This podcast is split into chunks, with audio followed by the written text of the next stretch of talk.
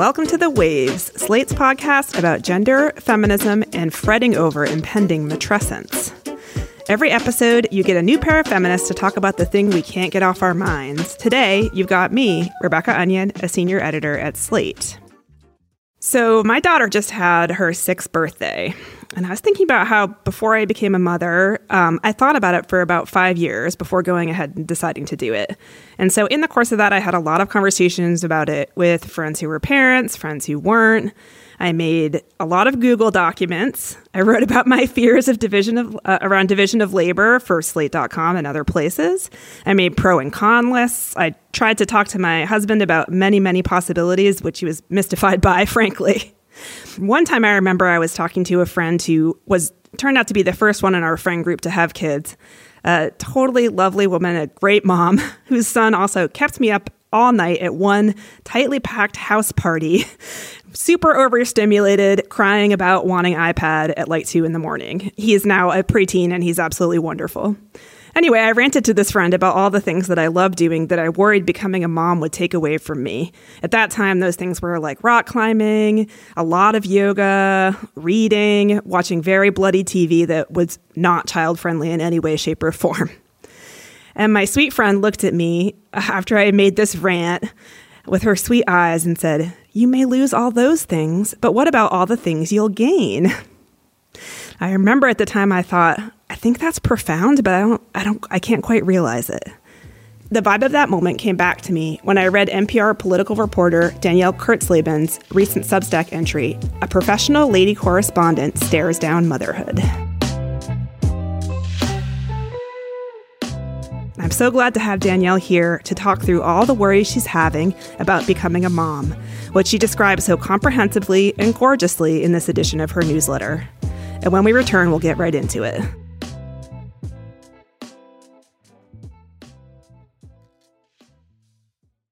Hey, Waves listeners. If you're loving the show and you want to hear more, please subscribe to our feed. New episodes come out every Thursday morning. And while you're there, you can check out our other episodes too. Recently, we've been talking about why yoga is so expensive, a topic dear to my heart, if men should be writing women characters, and menopause.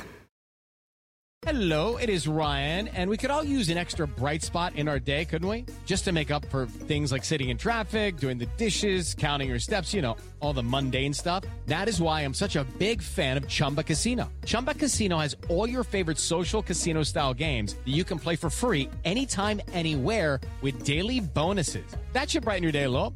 Actually, a lot. So sign up now at chumbacasino.com. That's chumbacasino.com. No purchase necessary. VGW Group. Void were prohibited by law. See terms and conditions. 18 plus.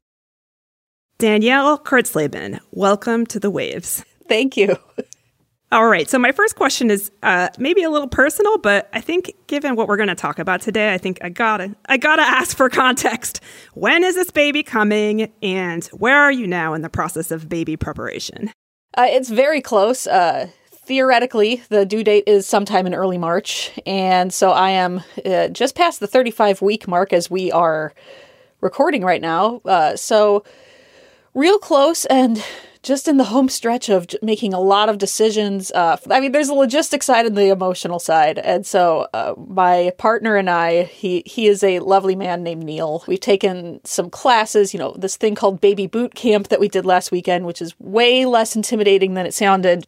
We also took a breastfeeding class uh, not long ago, and honestly all of that made a lot more room for me to feel emotionally ready because otherwise I had just been like checklist, checklist, checklist. What can we get done?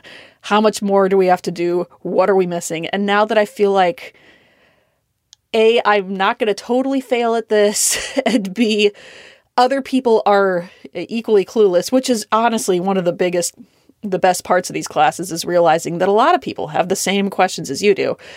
Um, that has made a lot more room for me to feel excited instead of terrified or just numb.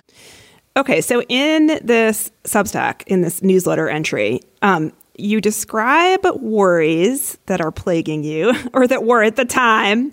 Um, and I found it interesting. It's a real mix. I recognize the mix very well. You've got some worries that are based on data, like about uh, gender gaps in pay and what happens to women in cis hetero partnerships after they have babies in terms of the workplace.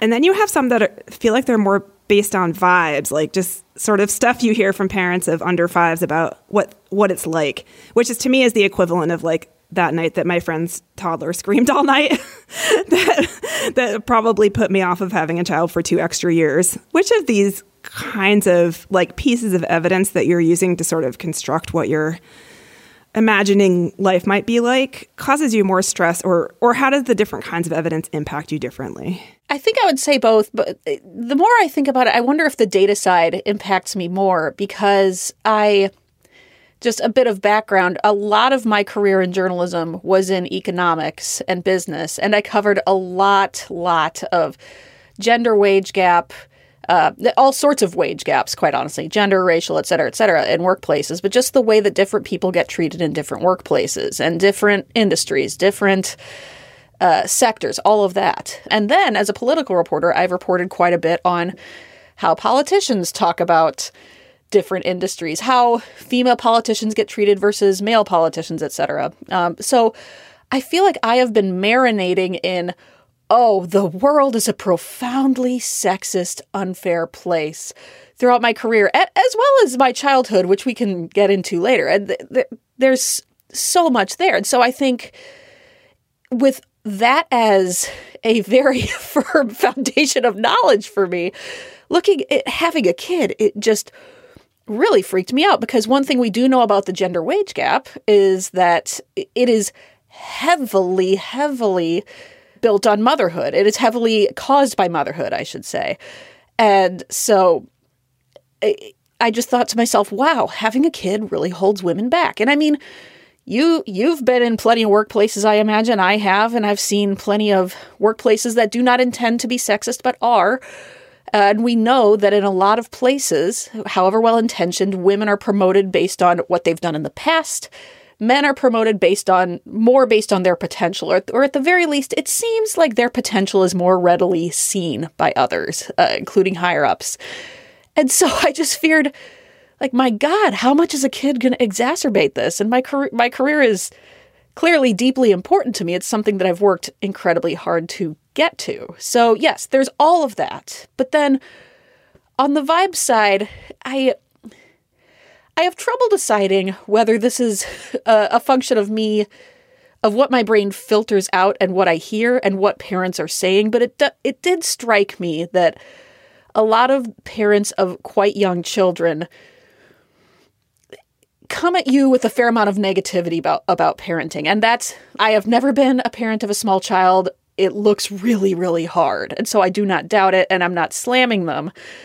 But I it it's something that you don't hear in any other area of life. With a kid, yes, you get congratulations, but you also get, oh, you're never gonna sleep.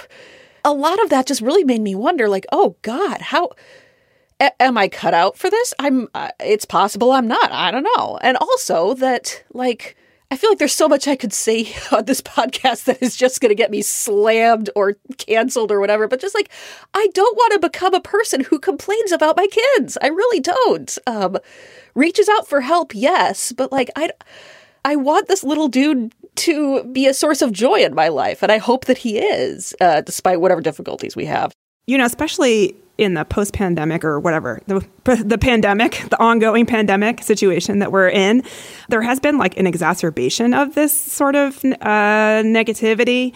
Deciding whether or not to have a kid in the middle of that, like, uh, seems like a whole new level. Cause I mean, I, you know, way back as far back as uh, 2013 or 14, my ex colleague, Ruth Graham, who used to write, write for us at Slate, um, wrote a piece that was basically like, I'm tired of like reading negativity online from parents. Like it makes me never want to have a child. And then you know she went ahead and had a child and you know whatever has all the like sort of mixed experiences mostly joyful. But so that that was the situation already back then. And then during the pandemic the negativity has had like an added urgency and like a political urgency to it like a feeling like not like idle complaining, but more like we just we have to figure out new ways to convey how overworked we are and overextended. Um, and that and I think that that has brought the discourse around it to a new height. This is not merely me saying like God, parents complain too much because if there's one thing the pandemic like as if I we all of us didn't already know it, made it very clear that no, it's not just there's a lot of negativity around parenting, which you may or may not disagree with, but wow, are we not terribly supportive of parents as a society, particularly moms? There's a, there's a lot to worry about, you know? Another point I feel like is really hard to realize until you're actually doing it is that there are things that people complain about constantly that don't happen, and then the person that they don't happen to just doesn't say. Like, like I feel like I'm going to curse myself by saying this, but you know, we just have never really had a lot of sleep issues, and I'm, I don't say that though. You know what I mean? No one wants to be the person who says that because then you're like the mom who says, "Wow, it's just surprising to me how many vegetables my child likes." like negativity around parenting is much more like common currency, I feel like, than like the kind of blissed out like maybe online with like influencers or something that's like the sort of blissed out attitude is like more common. Um, but like in day-to-day life when you're talking to other parents negativity is like much more the vibe. But i wanted to know whether there's there have been other experiences in your life because i think because i think about it and i'm like your chi- your life is going to change no matter what. Like you know whether or not you decide to have a child like you'll someone might get sick or like someone might get in an accident or your parent might you know whatever things change in like ways that aren't always predictable and whatever. And i think part of the thing about being like a mid 30s person which i was when i was having this like experience is you think to yourself well if i don't have a child things will just continue on hunky-dory. And like i'll continue to you know have this great group of friends that i go see movies with and go on vacation and and I'll just do that until like the end of my career and then I'll retire or whatever. But you know, aging changes people and things change and you know the world changes no matter what. But if you have the privilege to have the choice about becoming a parent, it's a huge change the choice for which you have made. And so I wonder whether there's other sort of um, like areas of your life where you've sort of like experienced this worry, or whether this is this sort of pre pre-birth worry is particular to parenting. I have done this with other life choices, but to a much smaller degree. This is probably going to be revealing of all sorts of my weird psychological peccadillos more than more than revealing about uh, motherhood in general. So I just got I got married in late 2021. So we got married and quite quickly got pregnant, which look, total blessing. I totally recognize that. Um, but I I had been single for so long that I had just started to identify myself as, oh, I am a single person. That is who I am. And when I started thinking of myself as a married person, uh, the the word wife in particular, I was like, God, what does that mean? Am I a wife? Am I?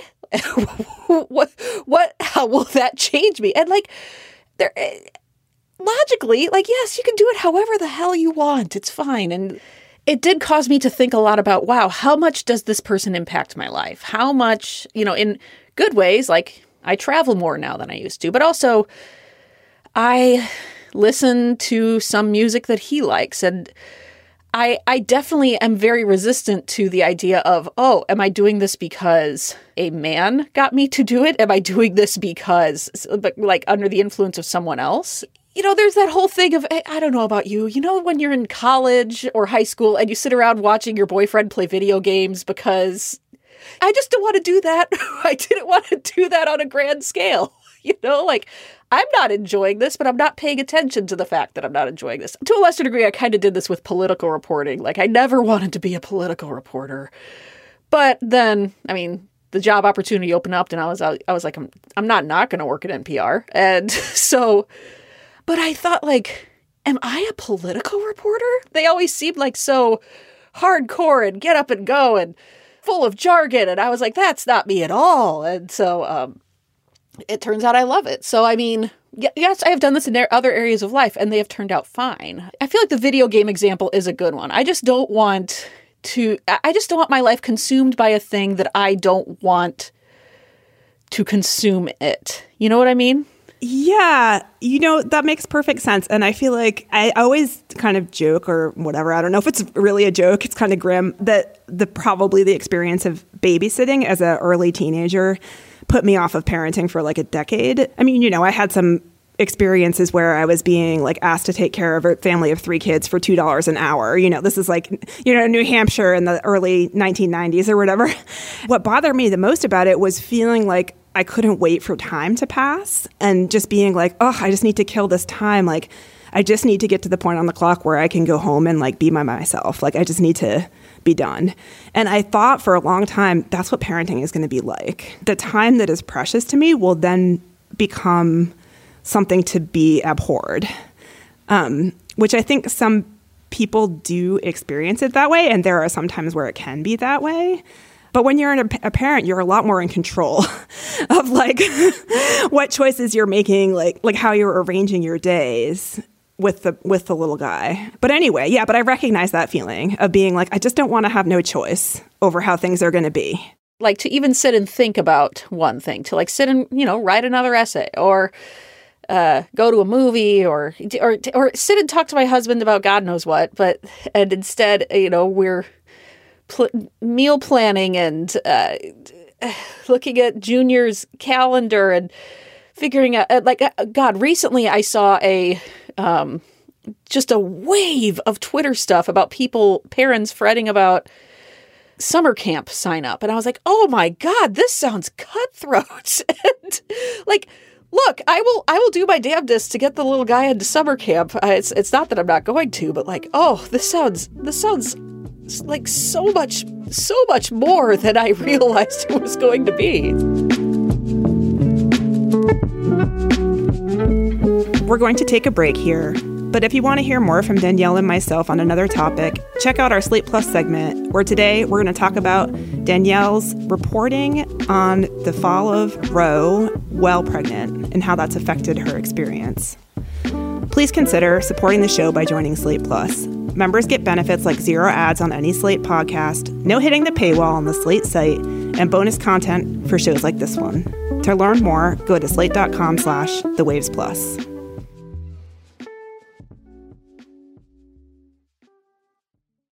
Hey guys, it is Ryan. I'm not sure if you know this about me, but I'm a bit of a fun fanatic when I can. I like to work, but I like fun too. It's a thing. And now the truth is out there. I can tell you about my favorite place to have fun Chumba Casino. They have hundreds of social casino style games to choose from, with new games released each week. You can play for free anytime, anywhere and each day brings a new chance to collect daily bonuses. So join me in the fun. Sign up now at ChumbaCasino.com. No purchase necessary. Group. Void prohibited by law. See terms and conditions. 18 plus. Welcome back to the waves. I really want to talk about cool and not cool moms and whether this whether being a mom is inherently uncool. Okay, so I I sense that this part of your newsletter may have been the part where you sort of wrote sort of fearing pushback, and I wonder if you actually got pushback a little bit. Oh yeah, yeah, um, about sort of worrying about your thoughts and your like mental life being taken over by motherhood. And you actually mentioned the book Lean In by Sheryl Sandberg, which is very interesting to hear about because I read that book, but the concept that moms should sort of emphasize like basically refuse to give up ground in their careers by whatever means necessary feels a little 2010s now, maybe very pre-COVID. and not just because Sheryl Sandberg has kind of like lost her shine a little bit. I feel like the the appetite for advice from billionaire ladies on like how to lean in is like a little bit lower now than it than it might have been before. I I sort of feel like it's like a little bit hustle culture. There's sort of like not really a love for that idea anymore, but you you seem to have been inspired by it and i'm curious about sort of the relationship in your mind between what your relationship to your job might be once you have the baby and remaining cool whatever you define that as it's not that i have a hard and fast equation of like if you're if you're not doing everything you possibly can at your job you're not cool like that that's the definition of a cool like by god no if you're talking nonstop thinking nonstop about anything you need to just take take a chill pill. It's it's not about necessarily about yes, give no ground at your job for me. It's more like maintaining your individuality um, to some degree. And I, I and this is something that I know there's plenty of people who do not identify with their career as much as I do. And when I have talked to other moms about this, moms who do not identify with their jobs the way that I do, they they still have been like, "Oh yeah, but I I, I know of one mom who, who I, guess before she had kids worried, am I going to be funny after I have a kid? There, there's any number of things. Am I, like you were saying, am I still going to be able to rock climb or do yoga? I mean, I used to do a lot of long distance running, and like you know, if you if I have to give that up entirely, I mean, I guess my joints are getting old, but I mean, still, it's like, oh God, am, who am I if I'm not doing that? Who like just it, it, it, feels like this could very much create an existential crisis. And I, I wonder if mom stuff could rush into whatever holes there are, I guess, and, and take over. So I feel like there's a lot of internalized misogyny here that we can get to. But I mean, as far as lean in, I do want to say. yeah, say defend this. lean in. I want to hear your defense. Okay.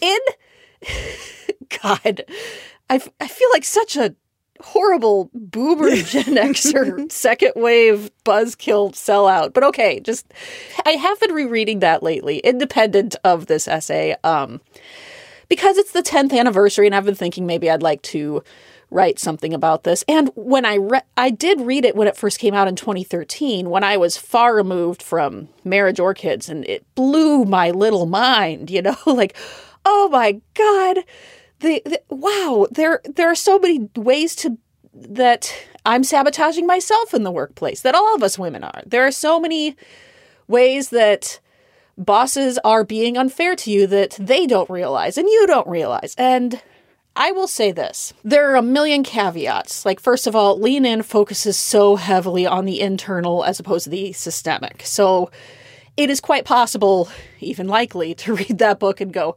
wow, the reason I don't have the job I want is me, as opposed to, no, the reason you don't have the job you want is because the, like, sexism and just uh, boys clubs and all sorts of, and lack of childcare and all sorts of stuff. So th- that is all true.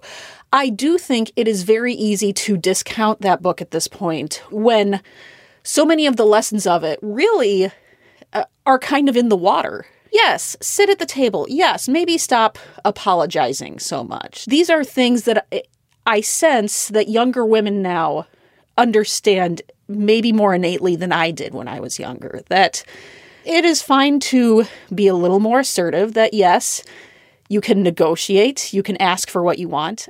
And also, especially, uh, get an equal partner because that seems so just fundamental. If you're a partnered mom, and you don't have to be, but I mean, if you have good help, then by God, of course, stuff is easier. So I think that those things are are just so fundamental to how a lot of working women think now. That yeah, I mean, look, the book has a million problems. It ignores class, it ignores race, it, it, it ignores a lot. Like tr- trust trust me i am not saying this is the best book in the world but but there's still so many things in it that that still bear out today what i've sort of found a little bit thinking back on lean in 10 years out is like i'm like what if you just don't want to work that much what if you want uh, instead of your like mine to be 70% occupied by work, your mind to be 50% occupied by work, and still be able to have like a happy financial life, basically. Like, I feel like the lean in mode of operation, what I worry about a little bit is that kind of your mind can be bright and vivid post maternity in various ways. But if you don't want to have to apply all of that to your work, I don't know. I, I don't know. How will you feel if you wake up in uh, two years and think to yourself, yeah, I, I don't want to work that much? I'll be surprised, but but yeah, but, I know. but I'll be. I mean, look, we're getting kind of to the crux of it because the question is whether whether you, I, whoever has the choice of having the mental balance that they want. To an extent, clearly, I, you, no one's going to ignore their child entirely. That's not. That is certainly not what I. They won't let like, you. They right. well, of you. course, exactly. Um, yeah. But we have never lived in a world where it has been the norm or even terribly acceptable. Like it's still considered groundbreaking for the man to be the primary parent, right? And so you hear from all these moms who say that, of course, I'm defaulting here to heterosexual relationships, I realize, but moms who say that the daycare, the school calls them for everything as opposed to the dad. Classic like problem. that.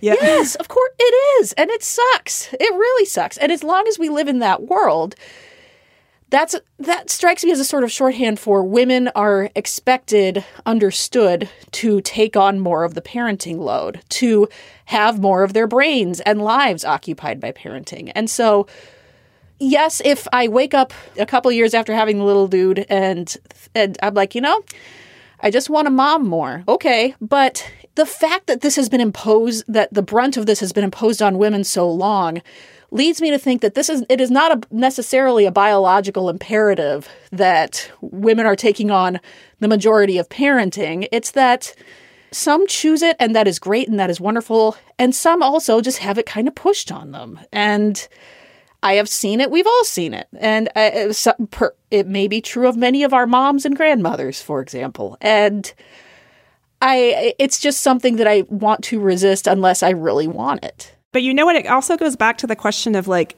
whether it's data that's making you afraid or vibes or your own actual situation. Do you know? Because it sounds like your partner's good. Oh yeah, he's great. Yeah, you hope you picked the you hope you picked one who will like help you figure out how to have what you want or be happy. I've thought about how I grew up a lot as a as a part of this conversation because I grew up on a farm in the middle of nowhere in Iowa, right? And it was a place where it was very, it was abundantly clear that the world revolved around men, right? Like I didn't know a single woman who was running a farm. It was all men. And then like farmers' wives who just did work, but kind of quietly helped things run. It meant that the local economies revolved around men. It meant that households revolved around men. Women worked. Women actually got the health insurance for their families and kept things afloat.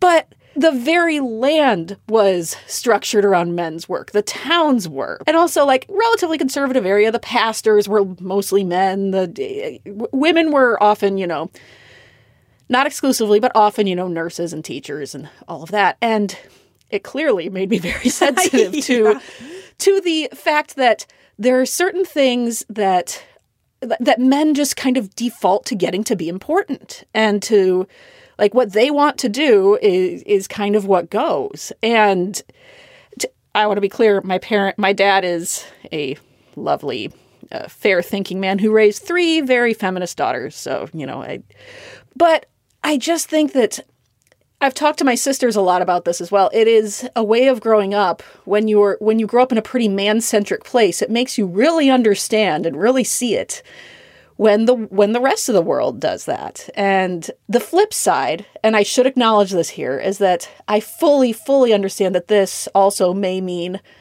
I have a lot of internalized misogyny about women's work, about momming, about is it inherently silly or unimportant to talk about your kids. Like, uh, intellectually, I know it's not, but I'm, I'm positive I have some mental hurdles to get over on that, and I'm not sure how how exactly I'll do it. I really wanted to talk to you about this because I used to um, study like the history of childhood, childhood studies as an academic, and then after I became a parent, I started occasionally writing, usually for Slate, about different things that arose in my child's and my life, and kind of like you know, delving into it sociologically, psychologically, developmentally, historically, and sort of just finding ways to be fascinated. And I sort of I hope that happens to you. Like I think the kinds of conversations that you overhear or participate in well, there I, I will say also they're still sometimes boring when you're a parent, like don't get me wrong. but I think that those conversations and the conversations you overhear before you're a parent about parenting and about children are like pretty superficial usually or like pretty logistical, like kind of day to day. And then underneath it, there's this whole kind of weird world about like developing brains. And if you're interested in politics, like, you know, there's things that you could start reporting on that you might find stuff that's intellectually interesting about childhood that you don't know about now. That's my, mo- my moment of cheer for you. I think you're right. I, first of all, have had to like sit and have the very simple duh thought of like that there's a reason people do this. There's not mass delusion, Danielle. So people enjoy this. It's fine. Calm down.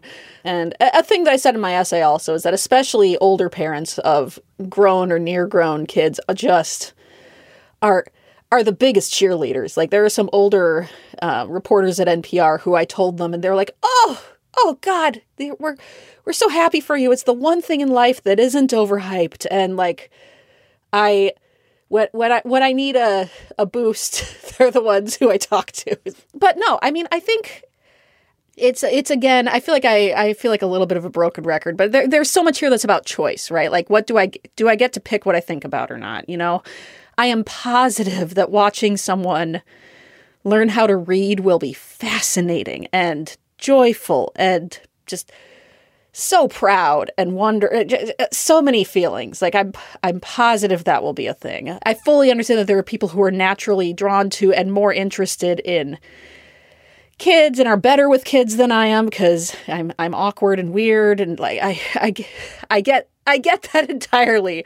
I and and part of it is it really is like it, also I'm going to have to get over myself a little bit. I I do uh, I do understand this, uh, but I I just don't know I don't know how it'll happen. But look, it's happened in other areas of my life. I I am married and I did not turn into a husband lady. You know, I'm I'm I'm, I'm not a trad wife, it turns out, and I I became a political reporter, and it turns out I am still me. So I mean, as one of my friends put it to me, like you know, Danielle, you're parenting is not a personality transplant. And like that's that's a very good point. It's just going to be all about finding the way to do parenting that my partner and I do it. I'm just not sure what that's going to look like. It's just going to look very different from how either of us gr- grew up.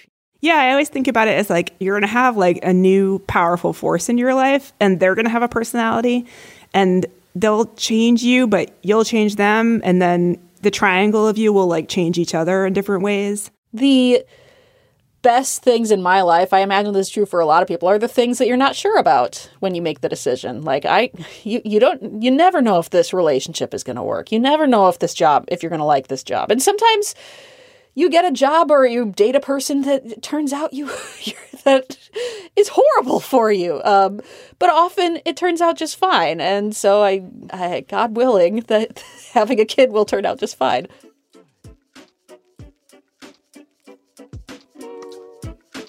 Danielle, thank you so much for coming on the show and being willing to speak so openly about your fears and worries. And I feel like everything's going to be great for you. Thank you for having me. Thank you for reassuring me. I, I really appreciate it. That's our show this week. The Waves is produced by Cheyna Roth. Daisy Rosario is senior supervising producer. Alicia Montgomery is vice president of audio. We'd love to hear from you. Email us at thewaves at slate.com. And The Waves will be back next week. Different host, different topic, same time and place.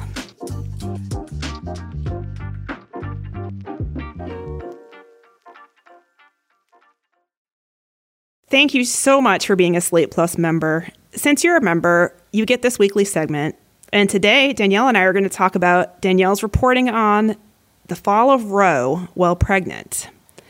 Danielle, let's start with a summary of the reporting that you did. You initially were going to go to Ukraine and report on the war. Is that right?